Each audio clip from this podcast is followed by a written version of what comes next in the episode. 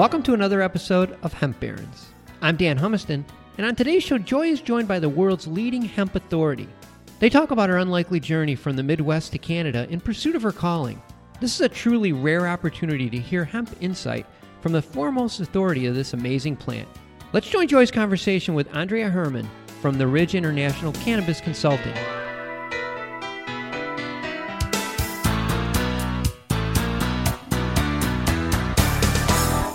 Well, welcome to Hemp Barons, Andrea. Thank you for being with us on the show today. Thank you for having me. It's a particular treat because uh, you are my mentor. You are truly the global uh, first lady of hemp up there in Manitoba, Canada, a gal from Joplin, Missouri. And I really um, am feeling honored to to be able to do a show on just Andrea Hermann and and your contributions to the hemp movement and and what you're doing now. And with most folks, you know, I always like to start with what got you interested in hemp. It's just that your particular story of your interest in hemp and how you pursued that passion is one of the most inspiring stories for me in life, uh, not to mention in the hemp movement. So, could you explain to the listeners a bit where you were and, and when you got interested in hemp and how you were advised in high school to move forward with that passion? Yeah, I, fortunately, during my high school years in Joplin, Missouri, in my senior year, I had accumulated enough credits to be able to go basically a work study half program at school. So that gave me time to get out in the real world, work at jobs, and, and start to hone in a little bit about what made sense to me. And I learned about cannabis and marijuana 13 years or so, and I saw the benefits and I also saw some of the damage that it had it could cause with uncontrolled and youth use and these kinds of things. And when I got into university, that's really when it started to become a passion for myself and I started to learn about you know, hey, we have this Lexington, Missouri, this Battle of the Hemp Bales. What's all this legacy that we have in in Missouri, particularly? And then, of course, Jack came out with the Emperor Wears No Book, uh, the the Emperor Wears No Clothes, and my mom, thankfully, she believed in me for always. And I found the book at the library, and then, of course, I took it back, and when I wanted it again, it, it wasn't there, and so I hunted it down in Springfield, Missouri. So my mom and my brother drove. We drove up to Springfield, and we got the book at a little um, hemp store.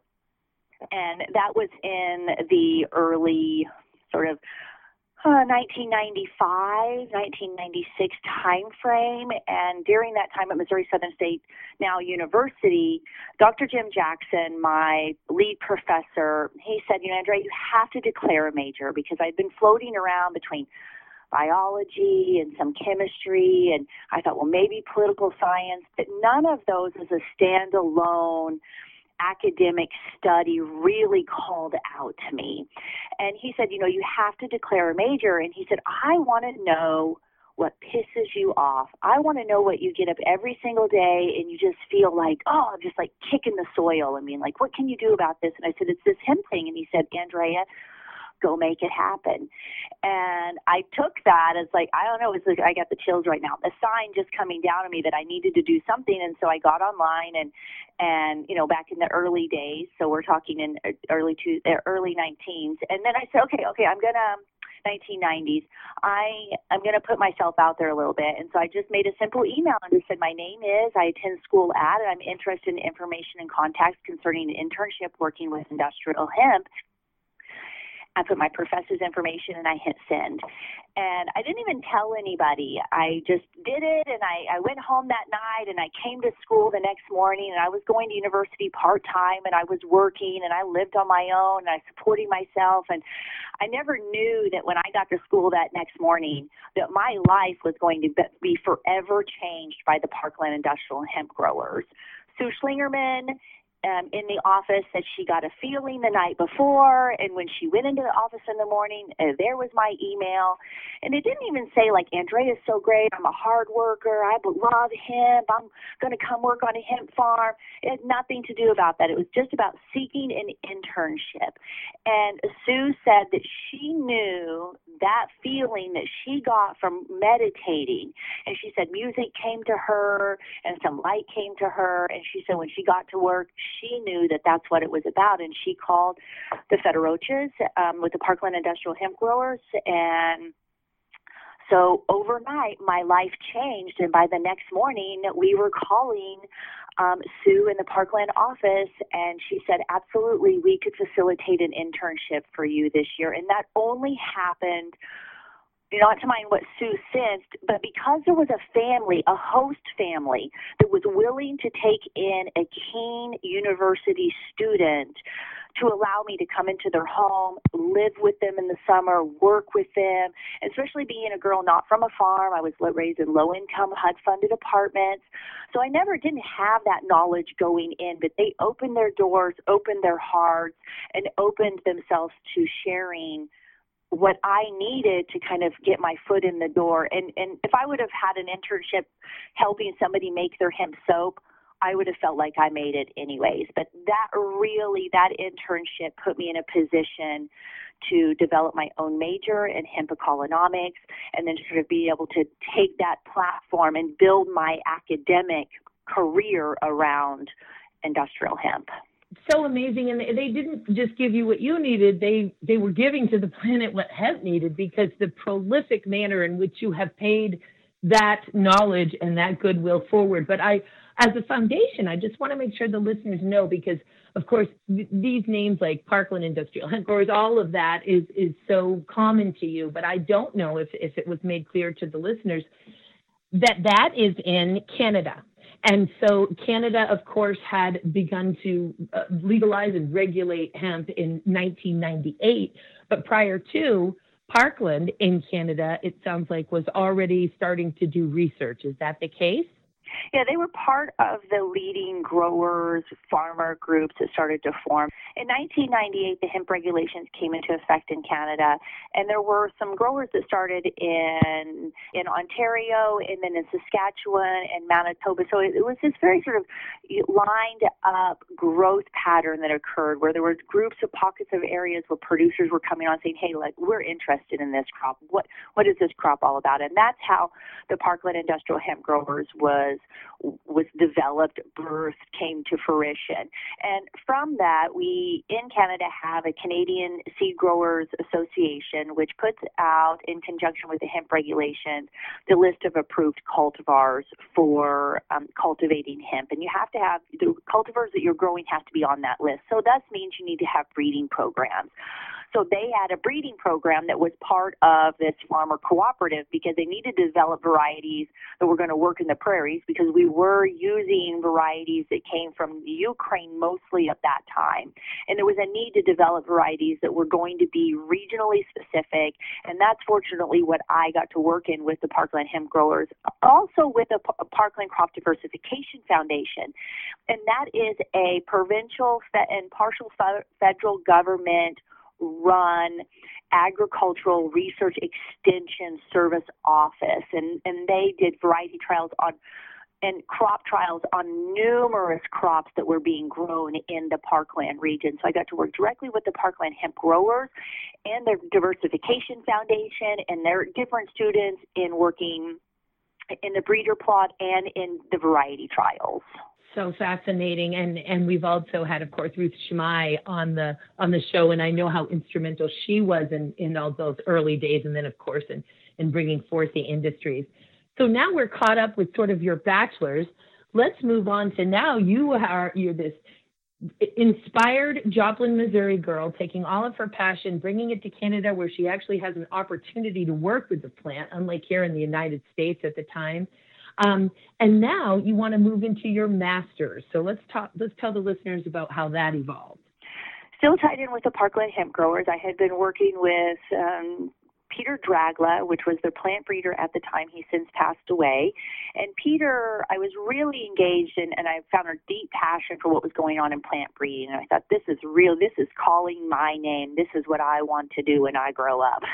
this is what I want to do in the hemp industry. And Peter was such a great mentor to me. So from that, Peter said, Hey, Andrea, like, what do you want to do? What do you want to move for? And I said, I'd love to become a plant breeder. And he says, Let's make this happen. So, fortunately, through the Canadian federal government, they had the um, Growing Forward program and that basically is a funding program that can help different areas in agriculture. This could be production, manufacturing.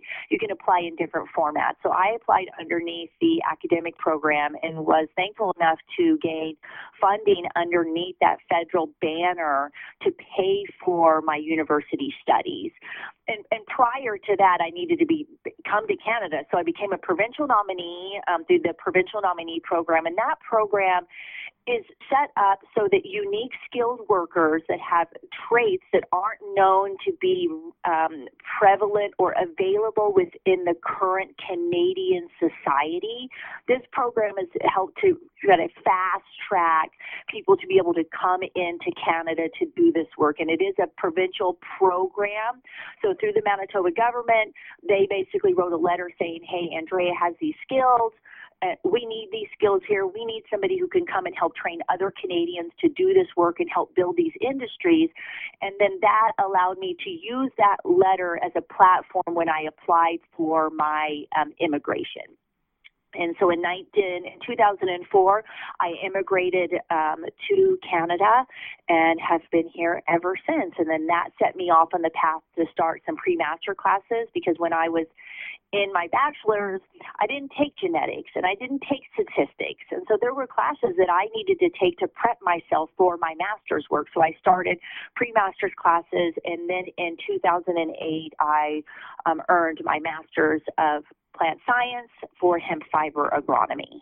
And essentially, the Manitoba government paid some eighty or eighty-five thousand Canadian dollars for you to accomplish that, and then share that knowledge throughout the country and, in fact, North America. Yeah, it was actually the federal government because that was a that was a federal government program, Joy. So it was the federal government um, who actually extended that, and you, you have to fill out the applications and everything of that. So they awarded that to my program. Just wow, so amazing. And then, and then the Canadian Hemp Trade Alliance form. So now we move forward into industry. Do you want to share with us then how your career at that point begins to unfold at the same time as industry begins to take root?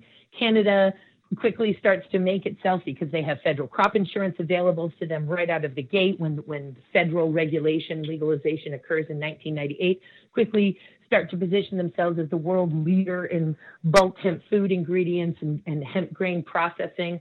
Explain to us how that unfolds and the and the Canadian Hemp Trade Alliance, and of course in 1994 on the U.S. side, the Hemp Industries Association had founded itself, but in 2000 it, it, becomes an actual nonprofit mutual benefit corporation in California. So all this stuff is happening at once as you get your master's. Right. So yes, I'm I'm in Canada, and I I became very entrenched in what was happening here and how to be able to really progress the Canadian industry. And I also saw what that impact it was having on on the global platform. So I was fortunate during my master's project to be um, part of the Canadian Hemp Trade Alliance, and then in 2007 through 2008, I became the interim executive director for the association. During that time, I was finishing up my master's program, and then I was also starting my work at Hemp Oil Canada, which Hemp Oil Canada really put me out there. They I was traveling to all the trade shows, I was doing all of the events, I became sort of the I was sales, I was marketing, I was information specialist, industry liaison, and also an agrologist.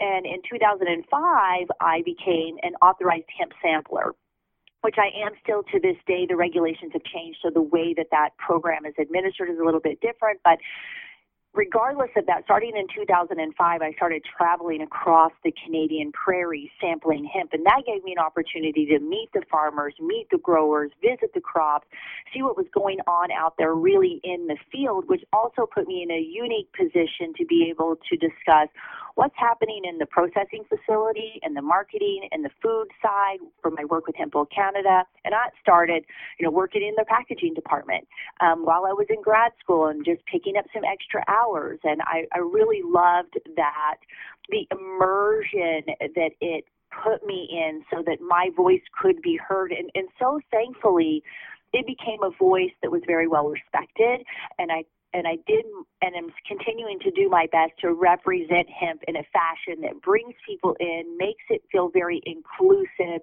and letting people know that your hemp dreams can come true also.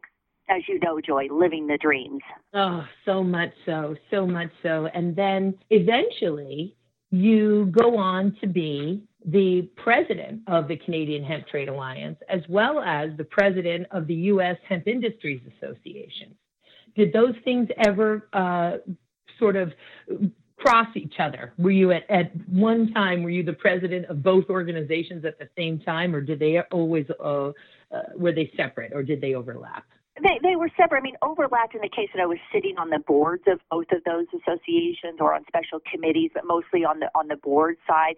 But those um, executor positions, um, those were not at the same time. And eventually, I did have to say, when things started happening in the U.S., and you know, I had to look at my schedule and say, okay, where do I need to be now? I had done what I felt I needed to do, particularly at that moment with the Canadian Hemp Trade Alliance. And I said, okay, I, I have to pick one of these that I'm going to now sort of try to step into a more leadership position. And at that time, I stepped down from the board of the Canadian Hemp Trade Alliance and stepped on as a more active role with the Hemp Industries Associations. And sometimes we have to, we as professionals, we have to make those decisions. But I can say that, you know, it was an honor from the side of the Canadian Hemp Trade Alliance. In even early on in, in 2009, I was the recipient of the Canadian Hemp Trade Alliance Business Builders Champions of the Industry Award. So very early on, I had made the efforts in the Canadian industry, and thankfully the CHTA recognized that early on. And in 2010, Canadian Government Investment Champion for the hemp industry. 2011, I was granted my citizenship here, and also in that year, I became a champion of the New Rural Economy in Manitoba. So it's definitely during those years, I was putting as much effort as what I could to drive the Canadian hemp industry, which spilled over to the work that was happening in the U.S. and the collaboration that was happening in the EU. Yes, and now we're really starting to get up there uh, in in the baby being born here of the the hemp revolution uh, globally. So now we're up to around 2010, 2011 Let's talk about hemp technologies and Oregon State University. Tell the readers about those two projects, endeavors? Yeah. Well, you know, we have Hemp History Week, which that's the national grassroots education campaign from the Hemp Industries Association. So during that time when Hemp History Week was kicking off, I was working with Hemp Oil Canada, and I get a phone call from these guys down in North Carolina saying, "Hey, we want to do this hemp beer." And I said, "Oh, who are you?" And they're like, "Oh, Greg Flavall, Hemp Technologies." Like, "Oh my gosh, I've been watching you guys from a distance, and I love what you're doing." And Greg says, "Oh, that's great. We'd love to bring it to Canada." So from that that birthed my relationship with um, hemp technologies at that time david Madera, which has since passed and greg flavall which is now through out there is you know helping lead that master hempcrete builder and putting that information out there so from that relationship, I became entwined in what was happening in hemp building verse and how we're now taking that to the next level. And boy, when we started back then to what it looks like now, We've definitely grown leaps and bounds on the hemp building side, working with you, Joy, over the years and doing our base training, which has just been a joy. And I know we were, I was, we were just celebrating the anniversary of doing our first workshops in Canada um, this past November. So it's it's great to be seeing that industry growing, and now we have a national a national hemp building association. So seeing it really develop into um, what will be a opportunity for builders to build happy, healthy, breathing homes. So much so, you know, mold, rot, fire, pest resistant, optimal indoor air quality, durable, reusable, lasts for hundreds of years. No need for indoor uh, heating or cooling systems with a 12 to 18 inch wall, depending on where you are located to a polar and equator. But I want to make sure that the that the listeners know that that North Carolina, what was happening, why they were calling you from North Carolina. Of course, Hemp Technologies uh, built those first per- permitted hempcrete homes in the United States. The first one for the mayor of Asheville, North Carolina, who still lives in the home, and you and I were blessed with the ability to tour that really gorgeous home on that on that mountainside. Um, you know, such a such a great thing. So.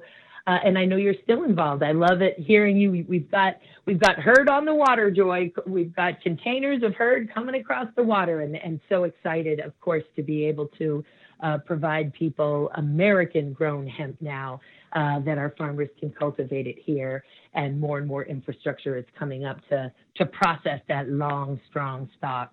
So, how did the Oregon State University opportunity? Yeah, absolutely. Enjoy. You know, we wouldn't, and that knowledge is also tied back to Steve Allin, of course, um, who has, you know, put out the hemp building book and has, has really laid that base platform for the inspiration. His book is one of those.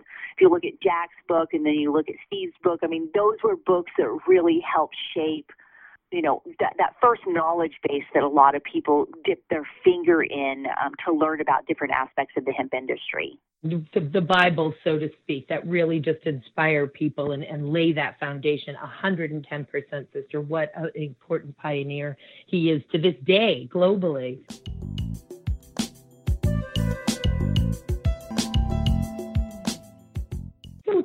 About Oregon State University and how that opportunity unfolded because now we're really talking about not only you giving of yourself and answering calls and emails for all of those years, but now Oregon State comes along and says, let's put this information on blast. Right. So I departed from Hemp Oil Canada in 2012 and from there, I said, "What am I going to do? I, I, I need to do something." So I started my consulting business, the Ridge International Cannabis Consulting, in 2012. And also in 2012, our dear friend and hemp comrade, Dave Seber with Hemp Shield, reached out to me and said, Hey, Andrea, I've been up to University, Oregon State University, and they're they're launching this e-campus um, program for wood science and engineering. And I said, okay, wood science and engineering, hmm, that's interesting. I've always thought myself as, I mean, wood science is a plant, and you know, but I always thought myself more on the the, the plant side, the, the crop science side. I said, okay, this is interesting. He says, and they are developing an e-course, e-campus curriculum, and they would really like to include hemp as part of this course offering for online courses. I said, Oh, this is interesting. They said, Would you want to do the lecture on agronomy?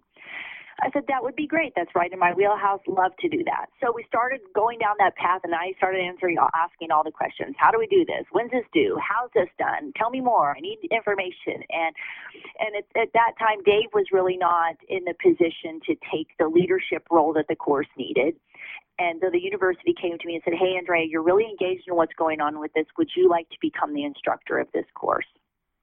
And and that that's phenomenal for an opportunity to actually become an instructor at a, at a university level, teaching people in an e-campus framework that you're able to reach so many more students than you would as bricks and mortar. I had students in India. I had students that were military, ex-military, um, students in course, students coming back, non-traditional students, traditional students, bricks and mortar students, stay-at-home moms coming back to the workforce. You name it. We had so many students of different backgrounds that were able to bring their perspective in.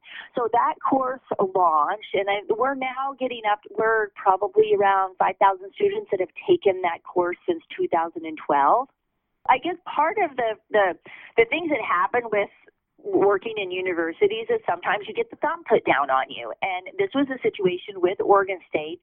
Um, with the most respect to the wood science engineering department, it was out of their hands. But basically, because the regulations surrounding cannabis hemp and marijuana at that time were not federally in our system. And so there, there was this fear that the Oregon State University would lose their federal funding because I was teaching about the cultivation of a controlled substance to students that were not in all in the state of Oregon that had its own regulations. And I know, Joy, we spilled over this many times and shed some tears and thought we might have a sit in and all kinds of different things because Joy um, and Courtney Moran, lawyer and former student, both of these gals, both Joy and Courtney, took the class.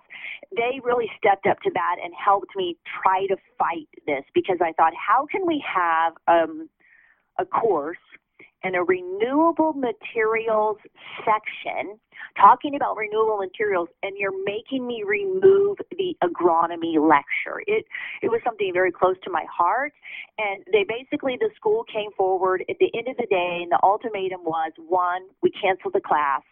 Two, you remove the lecture those were those were the only two options at the end of the day. And so I went for the high road and said, why should I prevent students from learning all of this other great information? And the course is not just about me teaching. We were able to pull together experts from all different fields of the industry to, to disseminate and share that information. So I'm not talking about hemp plastics. That's Dr. Chad Ulven from North Dakota State University. Um, Dr. George Weiblen from Minnesota talks about genetics. So I wanted to bring the, the per other professors and other areas of academia to share the actual knowledge about their areas of expertise. So from that, um, the course continued and we had to remove the agronomy lecture.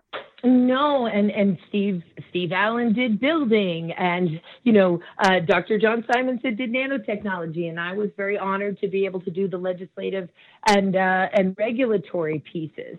Um, and, and when they removed that that agronomy, I remember, and it was even called a, Canadian case study. You were like, it's not even we're, we're discussing how they grow hemp in Canada. Like this isn't even a direct uh, agronomy lesson. And I remember the issue being, well, the policy states that we can't we can't be co-conspirators.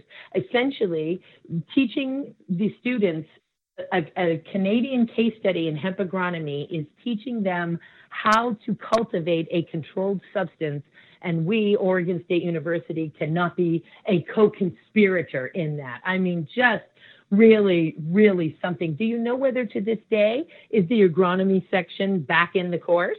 It is not back in the course, no. And thankfully now we do have a lot more information that is available to the students. The funny thing, though, um, about it was that we one of the assignments was um, a creativity project. And that allowed the students to talk about whatever they wanted to talk about and explore hemp in ways uh, in their own creative thought or, you know, hey, I, I want to do broadcasting. I'd like to do a report about hemp, and so you can do that. Um, I want to write a song about hemp, so you can do that. I want to make a game about hemp, you could do that. So it was an opportunity for students to take and look within themselves and say, what really interests me about hemp, and I want to present on this. And they could do that in multiple fashions. So the interesting thing was is that the students, even though I couldn't do a lesson on the cultivation. If the student themselves wanted to do a report on cultivation, then they could, and I could legally provide them the feedback that they needed to constructively give them the, the constructive criticism to move their project forward.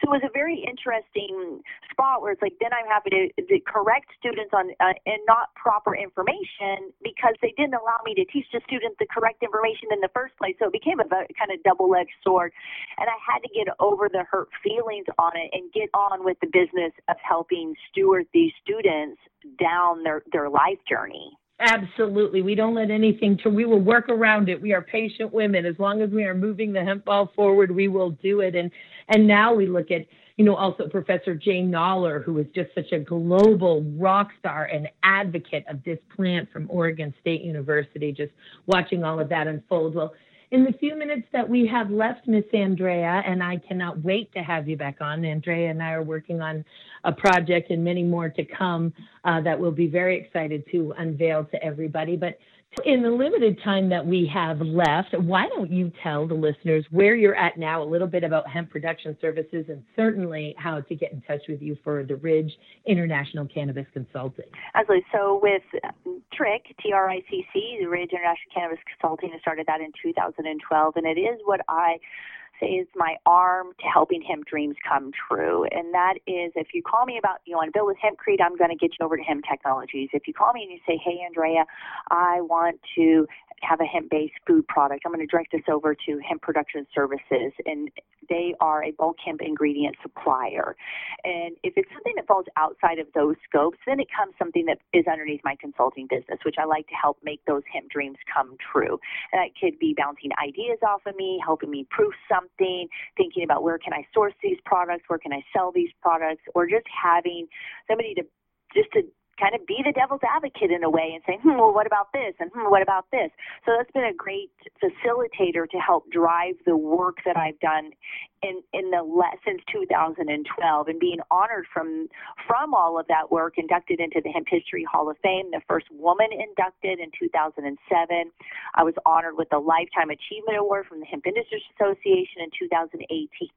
And then in 2019, the one of the top 10 advocates of the last 10 years from Hemp History Week. So those last sort of last three honors that I've been given has really shown me that the work that I have done has been respected and the work that I still need to do is needed and wanted and that's really it's it feels good especially I became a mom and my life has transitioned from not being able to be on the road so much and how do you still keep yourself in important in your own self and important in the work that you do when you're having these major life changes. And thankfully, just like hemp, it grows and transforms and becomes new in its environment. And thankfully, that's what I've been able to do as my career has transitioned um, from being that student back in Missouri to having my master's program and now sitting,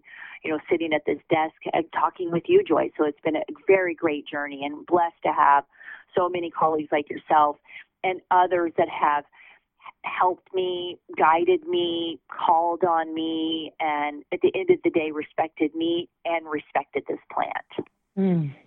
Well, Andrea Hermann, words do not do justice to the gratitude for the sharing of knowledge and information, inspiration across the globe. You have assisted with drafting law and regulation all over the world, multiple countries, multiple states. You are a fountain of chopping the wood and carrying the water for the reemergence of the world's most versatile, valuable crop. And I, I will never be able to thank you enough. I cannot wait to have you back on this show, Andrea. Thank you for everything you do for him every day, sister. You're welcome. And to all the other hemp barons and hempsters out there, hemp, hemp, hooray. Much respect. Hemp, hemp, hooray.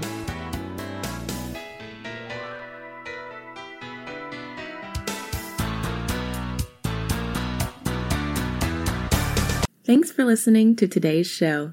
To check out more great cannabis podcasts, go to podconnects.com. Here's a preview of one of our other shows.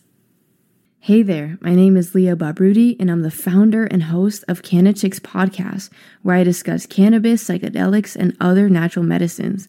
I not only interview people who use them as treatment for different conditions, but also the entrepreneurs who share their knowledge on how they built their businesses.